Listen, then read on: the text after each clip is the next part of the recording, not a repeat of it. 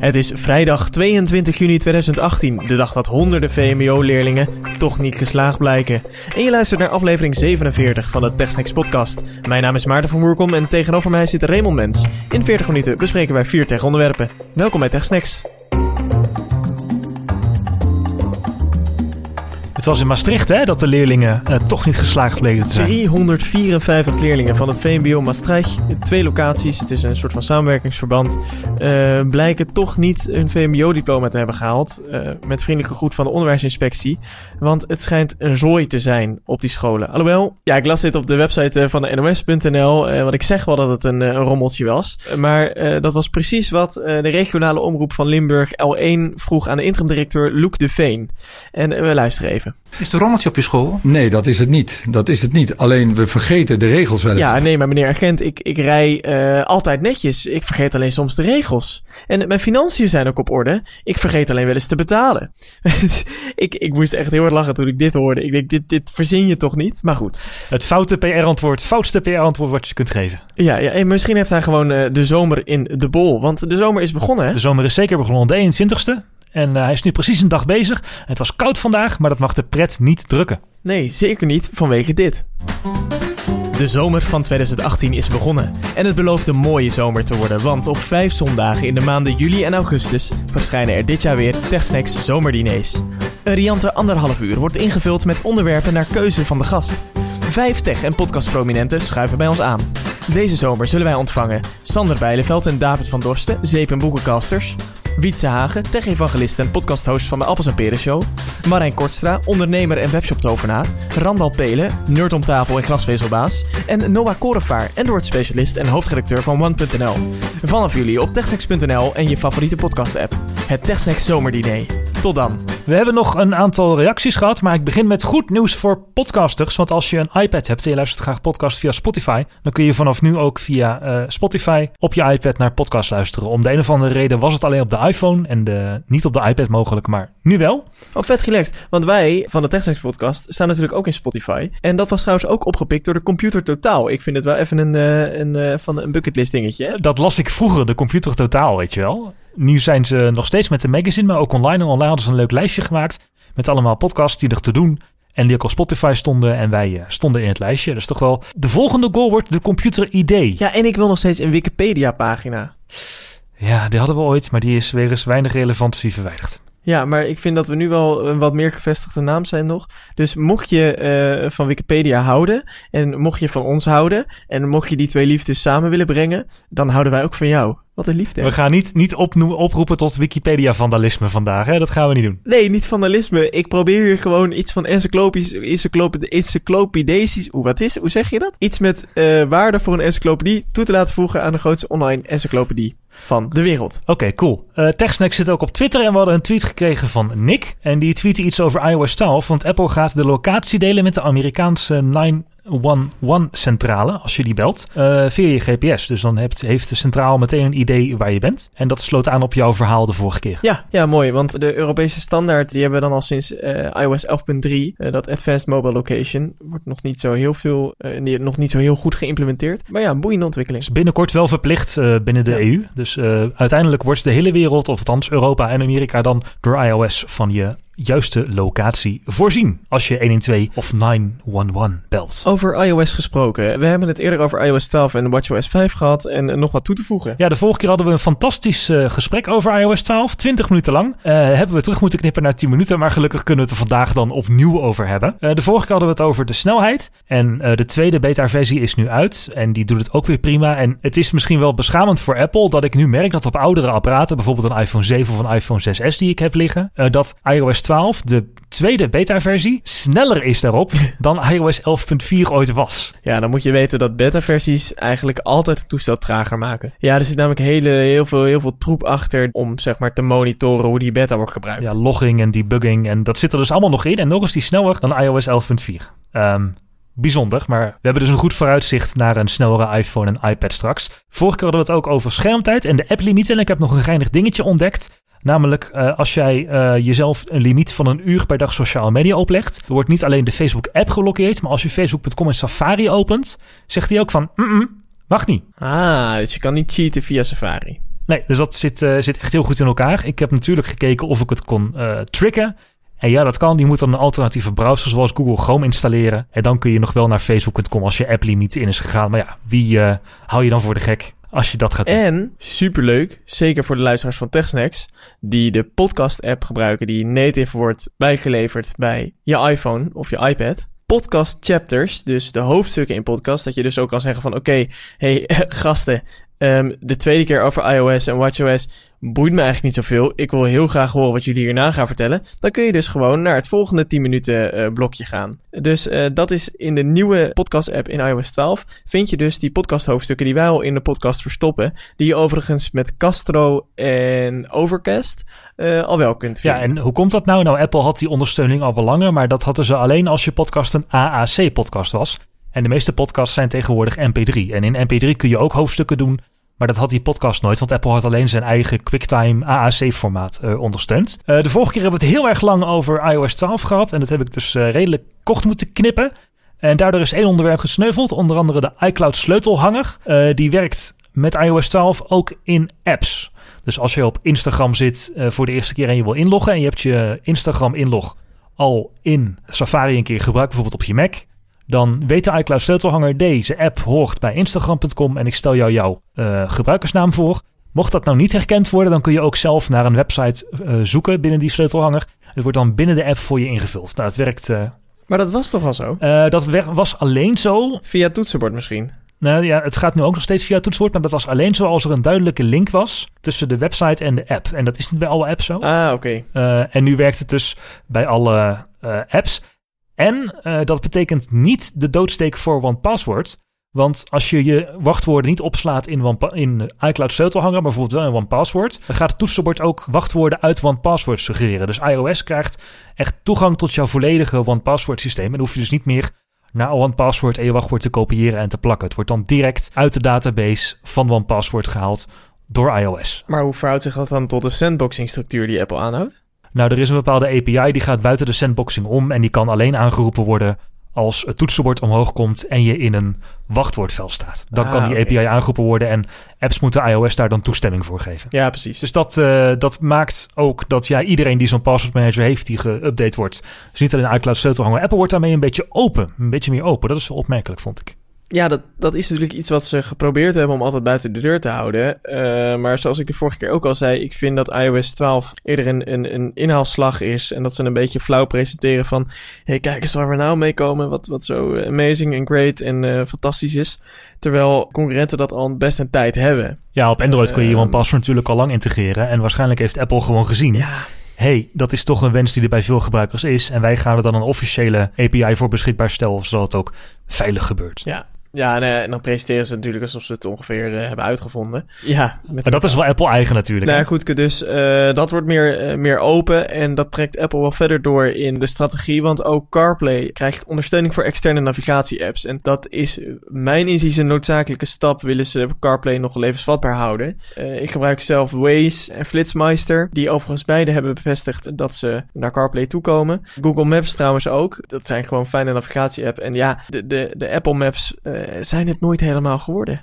Nee, de, vooral de metadata en de belangrijke punten van Apple's kaarten-app laat nog steeds te wensen over. In Nederland dan, in Californië schijnt het fantastisch te zijn. ik, heb, maar ik heb nooit begrepen waarom Apple die stap nou heeft gezet om een eigen Maps-dienst te gaan fixen. Uh, dat was omdat Google zei, yo, als jullie willen verlengen, je contract met ons om onze Maps-data te gebruiken, dan willen we graag heel veel gegevens van de gebruikers hebben die uh, de Maps-app gebruiken die jullie meeleveren. zei Apple, nou Google, die gegevens gaan we jullie niet leveren. En toen hebben ze dus min of meer gedwongen, zijn ze min of meer ja, genoodzaakt om het dan maar zelf te gaan ja, of je, ja. Ja, daar kwamen ze met Google niet uit. Ja, wie moet je dan? Bing Maps raadplegen of OpenStreetMaps? Dat is niet van veel betere kwaliteit, denk ik. OpenStreetMaps is heel goed.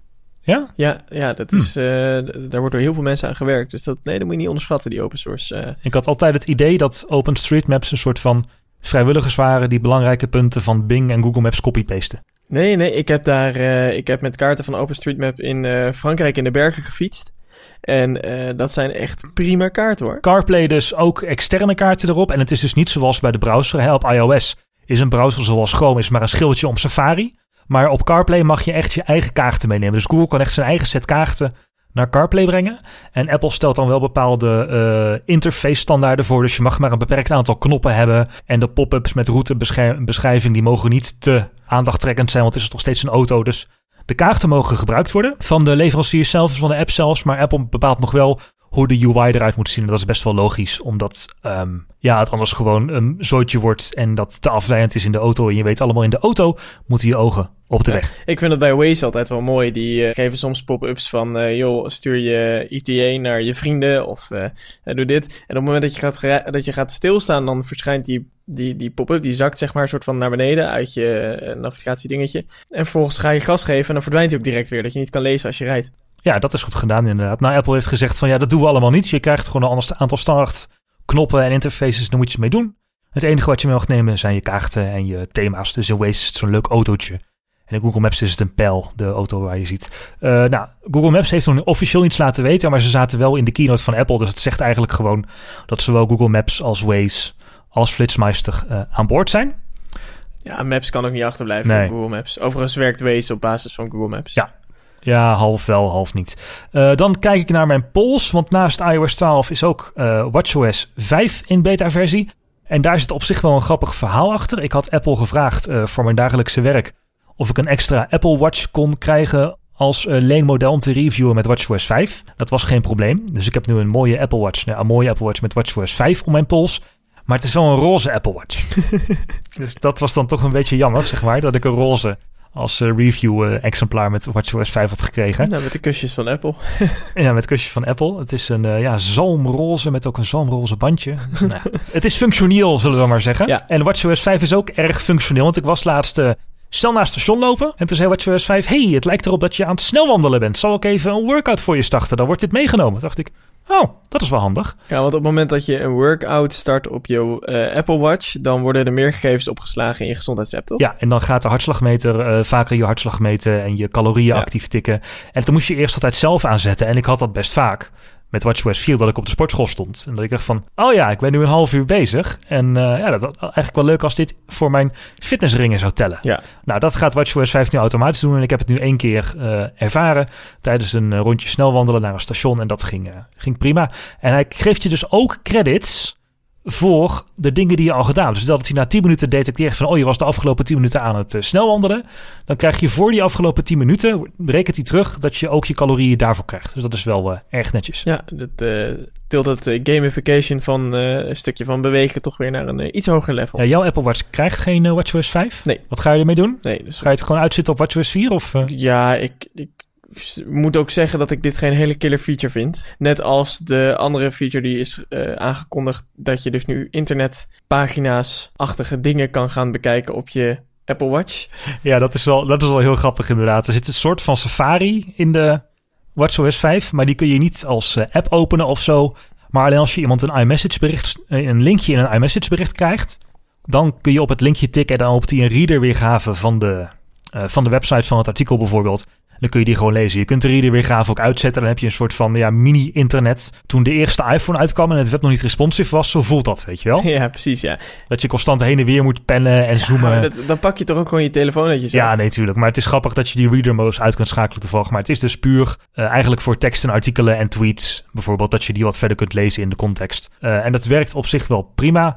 Uh, je kunt er ook dus hele websites mee openen, maar geen YouTube-filmpjes afspelen, geen MP3's afspelen. Het zit er allemaal niet in. Het is echt tekst. Gifjes doen het ook niet, helaas. ja. Binnenkort de publieke beta van iOS 12. Die komt eind juni uit. Uh, nog voor juli waarschijnlijk. En WatchOS 5 die krijgt geen uh, publieke beta. En uh, mocht jij nou iemand zijn die tegen alle regels in toch zijn Apple Watch op uh, WatchOS 5 hebt gezet, stuur ons dan even een DM'tje op Twitter, want ik zoek nog een walkie-talkie buddy.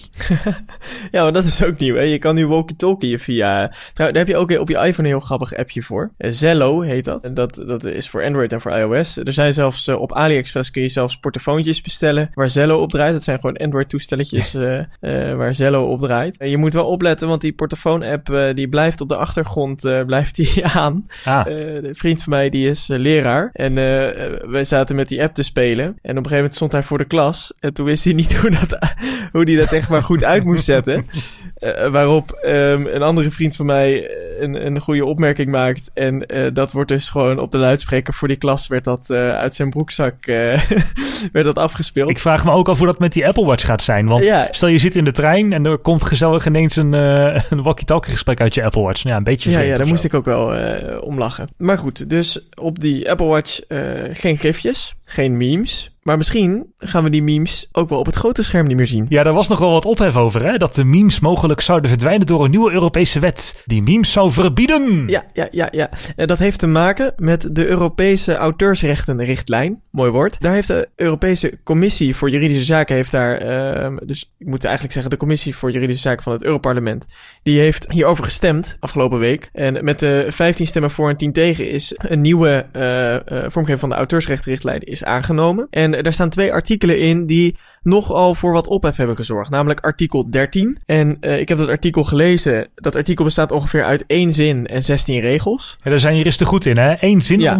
één zin. Zonder komma's, zonder punten in hele ja, vaktermen. maar waar het eigenlijk op neerkomt, is dat er een soort van controle en toezicht uh, op gebruikers gaat komen van bedrijven die media gaan verwerken. En media in de breedste zin van het woord. Uh, en dat moet geautomatiseerd gaan worden. Uh, eigenlijk op het moment dat jij een fotootje wat auteursrechtelijk beschermd is, gaat uploaden naar Facebook, dan moet Facebook dat volgens deze nieuwe auteursrechtenrichtlijn uh, in Europa, moet Facebook dat gaan controleren of er geen inbreuk gemaakt wordt op de auteursrechten. En als dat wel zo is, dan moet Facebook dat weigeren. Dan mag je dat niet uploaden. En dat is ook op YouTube zo. En dat is ook op Twitter zo. Maar dat is ook op het forum van de biljartvereniging. En dat is ook op het forum van bijvoorbeeld OneMoreThing.nl. En daar komt de aap uit de mouw. Een aantal uh, experts op het gebied van, uh, van internet, aantal internetvoorvechters uh, voor het vrije en open internet, die benoemden dit al als een soort van inperking van het open internet. dat ligt natuurlijk, is, een populaire term ook sinds de AVG, de GDPR, waar we een, eerder een special over hebben gemaakt. Maar zij zeggen dat hierdoor geautomatiseerd wordt dan de internet gebruiker eigenlijk uh, gecontroleerd. En kun je dus niet meer vrij op het internet delen wat je wilt. Uh, dus wordt het open internet ingeperkt. Nee, want stel ik wil in het, in het beep van de dag topic op Van al jaren een heel goed lopend topic. En wil ik een foto van, uh, weet ik veel, een van de Playboy model uploaden. Dan moet er dus achter die forum upload een algoritme zegt wat ze, zit wat zeggen. hey, dit lijkt wel verdomd veel op een gecopyrighte foto. Die laat ik niet toe. En dat is dan gewoon uh, vanuit de Europese wetgeving verplicht dat jullie dat doen. En uh, dat is voor Facebook dus nog wel te doen. En voor Twitter ook nog wel te doen. En voor YouTube ook nog wel. Volgens mij doet YouTube het zelfs al bij, uh, bij sommige video's. Ja, klopt. Maar voor startups en kleinere of middelgrote bedrijven in Europa is het natuurlijk een enorme kostenpost. Want zie jij maar eens zo'n tool te maken uh, en dat te implementeren. Plus, uh, wat doet het met jouw service? Hè? Uh, gaat als internetgebruik hier ook, hè? daarom werd het ook al dat, dat, dat anti-meme werd genoemd. En hoe gaat het internetverbruik en internetgebruik beïnvloeden? Ja, want stel dat Facebook, hè, er zijn heel veel Facebook-pagina's die spreiden ongeveer allemaal dezelfde leuke plaatjes en dezelfde memes. Ik geloof dat er op internet een paar duizend leuke memes zijn en die worden door eindeloos veel pagina's worden die gerecycled en nog een keer verspreid, mag dat dan niet meer bijvoorbeeld? Nee, ja. Dat is waarschijnlijk dan de doodsteek voor dat soort pagina's. Dat is de doodsteek voor dat soort pagina's. Als je het kan handhaven, en dan moet je het dus geautomatiseerd handhaven. Ja, en dat kost me een berg geld om dat te laten ontwikkelen. Ja, want je kan hier geen, uh, geen mensen opzetten. Nee. En om dit te doen, dat is, dat is niet te doen. Dus je moet dat laten ontwikkelen inderdaad. Daar komt heel veel, uh, ik denk, machine learning bij kijken. Ja, maar die is niet, die is niet perfect. Maar die is niet perfect, dus je gaat altijd wat... Want ik weet niet of je de, de ophef uh, du jour over YouTube hebt meegekregen. Er is een open source project dat heet Blender. Dat is een 3D render tool. Die hadden een eigen YouTube kanaal. En die maken dus, dat zijn dus mensen die maken met die tool open source letterlijk 3D ontwerpen. En die plaatsen ze soms op YouTube om te showcaseen. Dat zijn dus ontwerpen die gemaakt zijn met mensen in die open source tool op een vrije licentie op YouTube gezet. En toen zei het algoritme voor YouTube ineens... Ja, jullie kanaal uploadt wel erg veel auteursrechtelijk beschermd materiaal. Dus ik killen okay. jullie hele kanaal. Echt? Ja, dus zo'n filter is ook niet perfect. Nee, nee, dus um, nou, veel weerstand hiertegen. Ja, kan ik begrijpen. Ja, want uh, zo wordt het toch wel uh, ingeperkt. En over dat uh, gebruik wat gaat veranderen, er is nog een artikel in deze richtlijn. En dat is artikel nummer 11, waarbij, waardoor eigenlijk internetbedrijven gedwongen kunnen worden om mediaorganisaties geld te geven, te gaan betalen op het moment dat zij hun content delen. Dus uh, om even een treffend voorbeeld te geven. Wat is, wat is een goed voorbeeld? Als je op Facebook een uh, nieuwsbericht eh, zo'n kort nieuwsbericht deelt als pagina, dan moet je daar mogelijk voor gaan betalen. Ja, of dat wij een fragment van de NOS in ons intro gebruiken over een school die zegt, nou, weet je, uh, we zijn de regels even vergeten. Ja, ja maar Raymond, Raymond daar, daar, wil ik geen, daar wil ik geen uitspraak. Eh, we hebben dit allemaal op orde. Alleen soms oh, ja. vergeten we de regels nee, maar, even. Maar dat denk ik ook aan verzamelsites zoals Feedly en Google News. Als die voor alles wat ze serveren een bijdrage moeten doen aan de uitgever. Ja, ik snap dat het interessant is voor die uitgevers.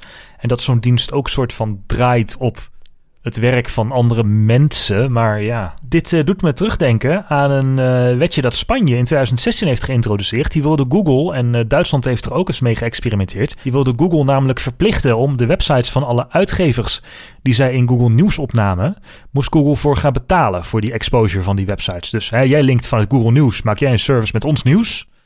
En dan moet Google maar per link 10 cent betalen, want ehm, Anders dan, wij het maar voor niks, zeiden de Spaanse en Duitse uitgevers. En toen zei Google, oh, prima. Doe je toch niet in Google News? Ja. Nou, toen dropte de traffic van die sites met ongeveer een derde tot een vierde werd er, uh, hadden ze niet meer. En toen zijn ze toch maar op de knieën teruggekomen naar Google van... oké, oké, oké, oké, toch maar geen betaling, doe ons maar terug. Want we missen zoveel bezoekers. Ja, ja maar goed, dat is natuurlijk... Daar kwam het vanuit de uitgevers.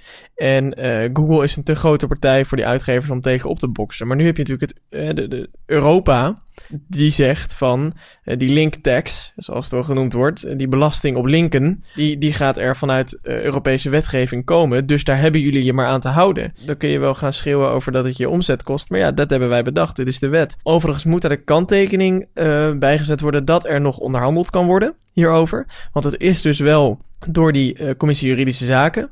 Uh, maar het is nog niet door het volledige Europees Parlement. Het Europarlement moet hier nog over stemmen. Dat zal waarschijnlijk in december dit jaar of januari volgend jaar zijn. Dus we kunnen nog alle kanten op. Maar het, uh, er zijn dus twee artikelen, artikel 13 en artikel 11. Wat dus wel een bedreiging kan zijn voor het vrije internet en het internetgebruik zoals wij dat dagelijks doen. Um, dus ik ben wel benieuwd hoe dit zich dat verder gaat ontwikkelen. De vraag is gewoon inderdaad, wat gaat de impact zijn? Want um, als het Europa breed is, dan komen die grote bedrijven er toch niet min of meer niet onderuit. Zoals Google en Facebook om er maar aan te voldoen. Zag je met de GDPR ook. Ja, je kunt als een Facebook of een Google zijn dat je niet. Ja, maar goed, kijk, zij kunnen zich dat wel, zij kunnen zich dat wel uh, veroorloven. Hè? Dus wat dat betreft is het dus tweeledig. Um, hoogstwaarschijnlijk zal op de grote diensten vooral het internetgebruik door de consument veranderen. Mm Want die regelgeving die gaat er dan zo komen. En dat zal wel geïmplementeerd worden in de, in de diensten van die uh, enorme uh, tech-giganten. Het andere issue is dus dat startups en Europees MKB um, mogelijk niet binnen Europa kan opereren vanwege deze wetgeving. Dus die zullen dan buiten Europa mogelijk zich moeten gaan vestigen. Ja, dan krijg je dus voor kleine, nieuwe, innovatieve bedrijven een onaantrekkelijk vestigingsklimaat. Omdat ze aan die uploadfilters moeten voldoen. En dat ze zich dan inderdaad maar buiten de EU gaan vestigen. Om maar niet aan die wetten hoeven voldoen. Met alle economische gevolgen van dien. Ik kan eigenlijk niet zo goed een reden bedenken om voor deze wet te zijn. Ja, natuurlijk dat auteursrechten er nog steeds te doen. En dat makers ook um, voor hun werk betaald moeten worden. Maar dit nou de oplossing is, het is wel erg radicaal. Ik ben wel benieuwd wat onze luisteraars hiervan vinden. Dus uh, heb je hier een mening over? Uh, kun je hier wat zinnigs over zeggen? Of uh, ben je gewoon tegen? Dat is tegenwoordig mag je. Of voor. Mag natuurlijk ook. Een, om andere reden, ja. Laat het dan even weten via technics.nl. En rechtsbovenin zie je dan reageer op de uitzending. En waar ik voor vrees, om nog even erop terug te komen. Normaal sluiten we dit af, maar ik kom er gewoon nog even over terug. Want het is de laatste reguliere aflevering van het seizoen. Dus dat kan gewoon. Ik ben bang dat we naar een soort van Buma Stemra model gaan. Of zodat er een Europees instituut wordt opgetuigd. Waar jij dan als uitgever die naar andere sites linkt een soort van jaarlijkse linkbelasting aan moet betalen. En die linkbelasting die wordt dan verspreid onder de grote uitgevers zoals RTL en de NOS. En dat de kleine blogs, die misschien ook wel eens in Google News naar boven komen, dat ze een goed diepgravend artikel hebben, dat die er geen profijt van hebben. Want ja, die 300 kliks, ja, uh, dat staat niet tegenover alles wat naar nu.nl en nos.nl klikt. Dus hmm, ik moet dit nog zien gebeuren ook, want de stem was 15 voor en 10 tegen bij de in de commissie, of ja, de juridische commissie van het uh, Europarlement. Die dus een soort van wetten voorgesorteerd, of ze wel of niet naar het parlement mogen voortstemmen. Die waren ook niet unaniem. Nee, die waren niet unaniem. En uh, er wordt natuurlijk nog veel gelobbyd. Ik vraag me af inderdaad welke lobby hierachter zit. Volgens mij dan de, de auteursrechten, artiestenlobby of zo. Ja, ja, ja. ja. De auteursrechtenlobby ja. van de uitgevers, denk ik uh, toch wel. Werk voor de piratenpartij om hier eens flink eh, werk van te maken, denk ik. Precies, ja. Nou, ons standpunt heb je in ieder geval. Wordt vervolgd. Ehm, wij gaan weer even terug. eh, terug naar de woestijn waar we vorige week ook al even doorheen hebben gewandeld. Naar Mojave. We hebben nog wat toe te voegen over het nieuwe Mac OS Ja, 10.14. vorige week hebben we het over kleine dingen gehad. En nu wil ik het eigenlijk over twee eh, grote thema's hebben. En dark mode lijkt op zich een klein thema, hè? Van oké, Ja, we hebben een dark mode, yo, leuk. Maar er zit toch wel een heleboel achter, want ik heb de WWDC-sessie van Apple gekeken over dark mode. Ze hebben naast de hoofdkeynote van WWDC hebben ze altijd nog diverse kleine sessies waar ze dieper op technologieën ingaan. En daar zeiden ze ook gewoon van, ja, waarom hebben we dit gemaakt? Nou ja, vooral omdat het gewoon cool moet zijn. Een dark moet gewoon cool zijn. Mensen herkennen dat gewoon. Het heeft een hoog contrast en het leest lekker bij eh, veel lezen. En ook pro-apps laat het ook goed stralen, want daar gaat het dan vooral om de content en gaat de interface soort van naar de achtergrond. Maar ze zijn niet dol op eh, een complete dark mode in alle apps die altijd aanstaat. Ze zeggen eigenlijk van nou, als jij apps hebt die veel media tonen, dus een videospeler of een eh, image viewer, dan moet je vooral eh, een donkere interface bouwen. En ook als jij een video-editor bent of een audio-editor, dan moet je dat vooral doen. Maar je moet niet nu ineens allemaal dark mode apps standaard gaan zetten. Volg maar gewoon wat het systeem doet. Dus het is niet, niet de bedoeling dat ineens iedere app standaard dark mode wordt. Je kunt macOS op lichte modus of donkere modus instellen. En daar moet de app zich dus op gaan eh, aanpassen. ah, oké. En ehm, dus eigenlijk moet je als appontwikkelaar moet je twee modus in je app gaan bouwen ook. Ja, je krijgt een heleboel van Apple gratis, zoals de menus eh, en dat soort dingen. Die kun je gewoon van een nieuwe klasse voorzien. Dan heb je eigenlijk gewoon de standaard Apple modus van dark mode. Maar je kunt ook je assets, dus je iconen, die moet je wel opnieuw gaan ontwerpen. Dus daar moet je wel een lichte en een donkere variant van gaan maken. En eh, je app zal dan de donkere iconen tonen als het systeem op dark mode staat. En de lichte iconen als het systeem op eh, lichte mode staat. Ehm, en het gaat wel heel ver hoor, die dark mode. Het is ook niet zomaar dat kleuren worden omgekeerd, wit wordt zwart. Er zijn wel een hele hoop kleine details waar Apple heel goed op heeft gelet. Bijvoorbeeld een knop als jij die aanklikt, dan wordt die vaak een beetje donkerder. Om te bevestigen van je hebt erop geklikt. En met dark mode moet bijvoorbeeld de klikkleur bewaard blijven en moet die een beetje lichter gemaakt worden, die knop. Dus dat is dan weer het tegenovergestelde. Ehm, en denk ook aan als jij verschillende vensters op elkaar hebt liggen op je Mac. Er zit altijd een kleine schaduw om die rand heen. Zodat je kunt zien dat het één venster op boven de andere ligt. Anders dan kun je niet zien welk venster wat is. Oh ja. Nou, eh, daarom mag je vensters ook niet helemaal zwart maken. Want die schaduw moet toch steeds een beetje zichtbaar zijn. En daarom trekken ze ook om ieder venster nog een extra lijntje om het duidelijk eh, zichtbaar te maken. Zodat je toch nog wel goed onderscheid kan maken tussen je vensters. En wat ik zelf het meest coole vond, waar ze echt heel goed over na hadden gedacht, is desktop blending. Ja, dat heeft met die grijstinten te maken. Hè? Dat op het moment dat je complete grijstinten hebt, eh, dat die vaak een kleurtemperatuur heeft die lelijk afsteekt. Dus dan gaan ze naar eh, de wallpaper kijken waar het venster overheen staat. En die mixen dat dan met het grijs voor de juiste afstemming. Om geen lelijk contrast te krijgen. Ja, dus als jij een, een felrode wallpaper hebt, krijg je een beetje rood-grijs. En als je een blauwe wallpaper hebt, dan krijg je een beetje blauwe-grijs. En dan oogt het mooier op elkaar. En ehm, als je macOS 10.14 straks hebt geïnstalleerd, kun je dat dus gewoon checken. Door eh, je, je desktop een eh, wallpaper te geven die uit een rood vlak bestaat en een blauw vlak bestaat. En daar een venster op zetten. En dan zul je ook zien dat de, kleur, de delen die rood zijn, daar wordt het grijs van het venster wat meer met een rode tint. En bij blauw wordt het meer met een blauwe tint. Het is ook niet, het is ook niet zo dat ze naar je hele desktop kijken en daar gewoon wat mee mixen, maar echt gewoon naar individuele stukken Ja. van je desktop. Dus dat is echt wel heel goed gedaan. Draai jij de beta software al? macOS eh 10.14? draai je hem nu op een externe harde schijf die via Thunderbolt op een MacBook aangesloten is.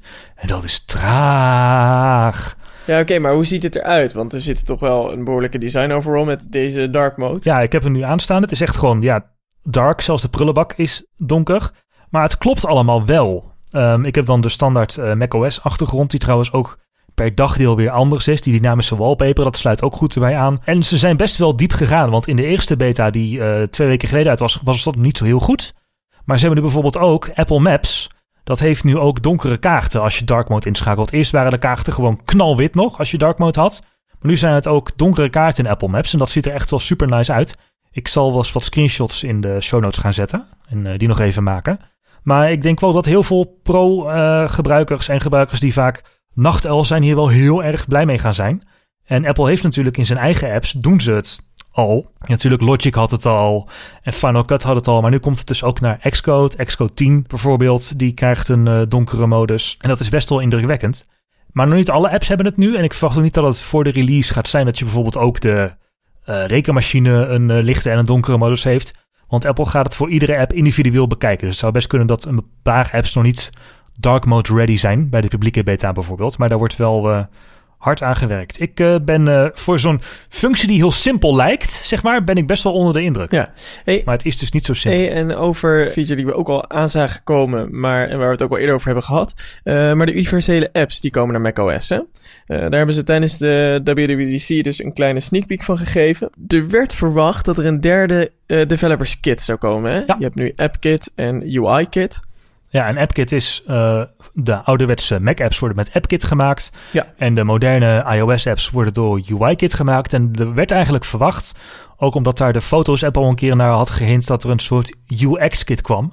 Die dan uh, als derde laag gebruikt zou kunnen worden om iOS-apps te maken die ook op de Mac doen. Maar dat heeft Apple niet gedaan. Nee, want UI-kit komt gewoon naar de Mac. Dus UI-kit-apps die komen naar de Mac. Dat betekent dus dat iOS-apps uh, op de Mac gaan werken. Ja, en dat je eigenlijk gewoon als ontwikkelaar ja, 90% van je code kun je wel uh, recyclen. En ook vooral de backend code, dus hoe je met je server praat. Ja. Uh, dat kun je allemaal gewoon recyclen. Ja, dat bedoel ik. En het is echt gewoon uh, ja, aanpassen naar, naar de Mac. Daar moet je met een heleboel dingen rekening houden. Want op iOS heb je een touchscreen, maar op een Mac niet. Dus dan moet je muis gebruiken. je moet een venster kunnen sluiten. Je moet kunnen resizen, kunnen scrollen. Kopiëren, plakken werkt op de Mac heel anders. En je moet natuurlijk ook bestandjes van en naar apps kunnen slepen. Ja. Naar je desktop bijvoorbeeld. Nou, dat zijn aanpassingen. Die moeten allemaal gemaakt worden. nog even ingecode moeten worden. En er zitten ook al een, uh, een aantal uh, apps bij macOS die je nu kunt proberen wat die universele apps zijn. En die zijn echt exclusief door Apple gemaakt. En ontwikkelaars kunnen hier nog niet mee aan de slag. Omdat de code nog niet klaar is. Maar Apple heeft gezegd van, yo, we doen een soort van sneak peek met onze eigen apps, waaronder de woning-app. Dus die werkt al als universele app op de Mac? Ja, die was eerst alleen op iOS beschikbaar. En uh, daardoor is nu, uh, en door die UI-kit op de Mac, wat dan intern Project Marzipan heet, of heette, is die nu ook op de Mac beschikbaar. Ik heb hem nu voor me. En het is stiekem wel heel fijn om op je Mac gewoon je lichten te kunnen bedienen. Je, je weet dat je nu heel enthousiast doet over dat je dus op je laptop, zeg maar, uh, een lichtschakelaar ja, hebt. Hè? Ik doe nu het licht uit. Ja. Ja, ik doe nu het licht aan. en dat werkt best wel goed en smooth. Ja, ik ben hier heel enthousiast over. De home op Ik denk dat als je dit over, over 40 jaar uh, vertelt, over, uh, of nee, nee, laten we iets over, over uh, 60 jaar aan je kleinkinderen vertelt, van ja, en opa was toen in 2018 ontzettend enthousiast over dat hij zijn lampen kon uitzetten met zijn laptop. En dan zeggen die kinderen lampen, wat zijn dat? Die hebben we toch al lang niet meer nodig, want aan ons plafond komt gewoon licht. Wat doe je moeilijk op? ja, precies. Nee, maar het werkt echt wel beter dan die ingekaderde Mac-apps die je geheugen zuipen met Electron en die je CPU heel hard laten draaien. En die niet zo smooth ja. zijn. De animaties zien er lekker uit. Het gaat gewoon allemaal goed. Beter voor je accu. Heel veel beter voor je accu. Maar toch schuurt het nog wel een beetje hoor. Ik had een venster openstaan in uh, oh ja. die home app van een, uh, de eigenschappen van mijn HomePod had ik openstaan. En ik wilde hem weg hebben. Dus wat doe ik? Ik druk op escape. Maar er, ge maar er gebeurde niks, want die app heeft nog niet door. Ik ben een Mac-app. Nee, precies. En als ik op escape druk, dan moet ik mijn huidige weergave sluiten. En uh, command N bijvoorbeeld voor een nieuwe scène, dat werkte ook nog niet. Uh, dus het begin is er, maar ze zullen nog wel hard moeten ja. schaven. Hey, over hard schaven gesproken. Dat gebeurt ook bij uh, een gadget van Apple, waar we echt al een hele tijd op aan het wachten zijn. En, en nu hebben ze eigenlijk zo hard geschaafd dat het ding eigenlijk gewoon bloedheet wordt. dat was lullig, hè? Daar zijn we al een jaar op uh, de AirPower aan het wachten. Ja, dat is een soort van, ja, wat moet je zeggen, een soort placemetje. Waar je je telefoon op kan leggen, je Apple Watch, je AirPods. Niet te verwarren met je opzettandenborsteltjes. En dan wordt dat draadloos opgeladen via één pad. Ja, alles tegelijk. Drie, in één. Uh, lekker, lekker snel, uh, oh nee, niet zo snel, maar uh, lekker draadloos laden. maar dat ding, dat blijkt dus gewoon bloedverzengend heet te worden als je het erop legt. Ja, Apple had hem vorig jaar al aangekondigd tijdens de onthulling van de iPhone 8 en de iPhone 10. Die AirPower, toen zeiden ze, ja, hij komt in 2018. En toen bleef het stil. En bleef het stil. En bleef het stil. En nu had uh, Mark Gurman had de scoop dat uh, die waarschijnlijk in september komt. Dat Apple wat problemen moest oplossen met uh, oververhitting. En dat er ook nog wat bugjes zaten in de firmware. Maar die oververhitting vond ik interessant. Want dat ding moet natuurlijk ongelooflijk veel stroom afgeven. Ja, nee, dan is het dus interessant van op welke manier wordt die stroom overgedragen. En hoeveel energie gaat daarbij verloren. En dan was natuurkunde niet mijn allerbeste vak. En ben ik hier ook niet heel erg thuis in.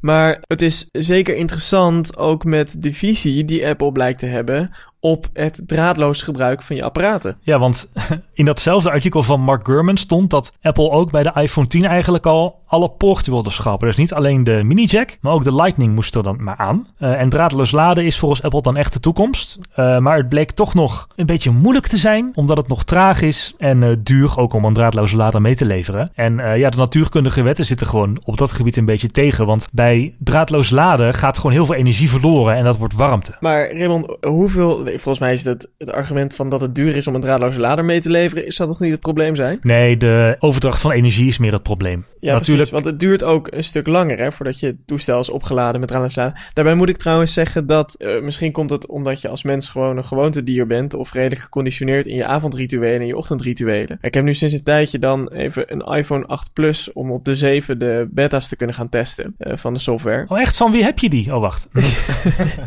ja, uh, met, met dank aan, aan Apple. Maar die, die kan dus ook draadloos laden en ik had bedacht, oh dat vind ik ook wel leuk om even een hip om te proberen. Maar het, het heeft toch, ik heb nu, ik heb nu een tijdje en ik heb eigenlijk nog niet eens zo'n pet gekocht. Want ja, het is net zo makkelijk om dat ding even aan de kabel te slingeren die toch naast mijn bed ligt. Ja, maar ja, als je nou eenmaal zo'n pet hebt waar je en je AirPods op kunt opladen en je Apple Watch en je iPhone, dan wordt het misschien wat makkelijker. Maar daar zit nu het beetje tegen dat als jij bijvoorbeeld een iPad-lader om je iPhone een beetje snel op te laden, die stuurt 2 ampère stroom. 2,1 ampère stroom stuurt die in je iPhone. Ja. Bij draadloos laden, bij inductie, gaat de helft van die stroom gaat momenteel al verloren. En wordt dat allemaal omgezet in warmte? Ja, dus dan gaat er nog maar 1 ampère naar je iPhone. En, en om je iPhone dus even snel draadloos te kunnen laden als met zo'n iPad-lader, moet je dus 4 ampère stroom opwekken, omdat die iPhone uiteindelijk 2 zal ontvangen. En de overige 2 wordt omgezet in warmte. Maar die warmte is dan zo hoog dat die pad zichzelf gaat verbranden. Ja, dus dan moet er een koelertje in het draadloze pad gedaan worden om te compenseren voor die hitte. Ja, en dat is precies.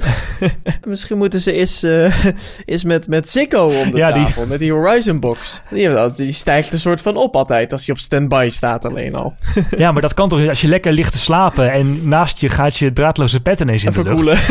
ja, ik snap wel dat, dat Apple die AirPower daarom heeft uitgesteld, weet je. Want die moet en de iPhone laden en de Apple Watch en je AirPods. En je moet ze ook nog overal kunnen dus dat ding is één grote warmtebron, man. Want je moet hem overal, moet hij dezelfde energie afgeven. Dus ik ben heel benieuwd hoe ze dat hebben opgelost. Ik kijk uit naar de teardown van iFixit op dat gebied. Want ik... Nou ja, en hij moet vooral ook op het moment dat je alleen je iPhone erop legt, nog steeds. Uh, dan, volgens mij moet hij dan meer stroom afvoeren. Of zeg ik wel iets uh, geks? Nee, hij moet wel zorgen dat op alle plaatsen dezelfde stroom is. Want je moet natuurlijk je iPhone gewoon op iedere plaats op die laadmat kunnen leggen. Dat is momenteel ook een beetje een probleem met draadloos laden. Je moet hem, je iPhone heel precies in het midden leggen waar je stroom geconcentreerd is. Ja, precies. Uh, want anders dan ja, ontvangt hij nog maar een vierde van de stroom. Ja. hey, maar zou jij een iPhone willen zonder poorten?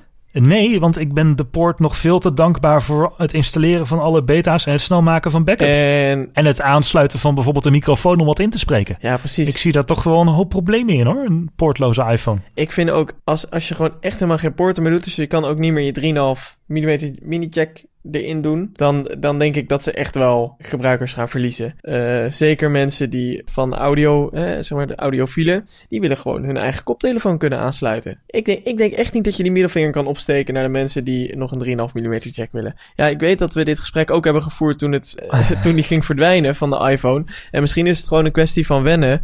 Uh, maar inmiddels heb ik wel al drie van die uh, verloopjes er doorheen ge gebruikt omdat ze ook best wel snel stuk gaan. Nou, om draadloze audio maak je me het minste zorgen. Want je kunt best een koptelefoon als je AirPods hebt of een Bluetooth koptelefoon. Dat gaat prima. Maar bestanden overdragen, software updaten. Wat als je telefoon gecrashed is en je moet een DFU-modus doen. Er is zeg maar een reden dat Apple geen publieke beta voor een Apple Watch doet. Want daar zit geen poort op waarmee je makkelijk kunt overschrijven met de fabrieksoftware. Nee, precies. Maar hoe zouden ze dat dan gaan oplossen? Ik heb werkelijk waar geen idee. Ik denk dat dat ook ik denk dat dat ook... Openmaken en dan zit er toch ergens een poortje waar je toch nog een stekkertje in kan klepje. een klepje, ja. Nee, dat, ik denk dat... En ook zeker denk aan de iPad, weet je wel. Als je met de iPhone begint... Oké, misschien kun je dat met draadloos laden nog uh, afvangen. Maar ga maar eens een iPad draadloos laden. Dat ding heeft heel veel stroom nodig. Dan moet je 12 ampère naar het ding schieten en dan kun je er een ei op bakken. Ja, nou, ik ben benieuwd uh, welke keuze ze gaan maken. En ik ben ook benieuwd wat de fabrikanten, de, de Android-fabrikanten hierin gaan doen. Ja, want die zijn wel bezig met steeds sneller laden, sneller draadloos laden, sneller draadloos laden. Maar ik vraag me ook af, ik weet dat Samsung heeft een laadpad met een koelertje. Dat is geen grap. Ja?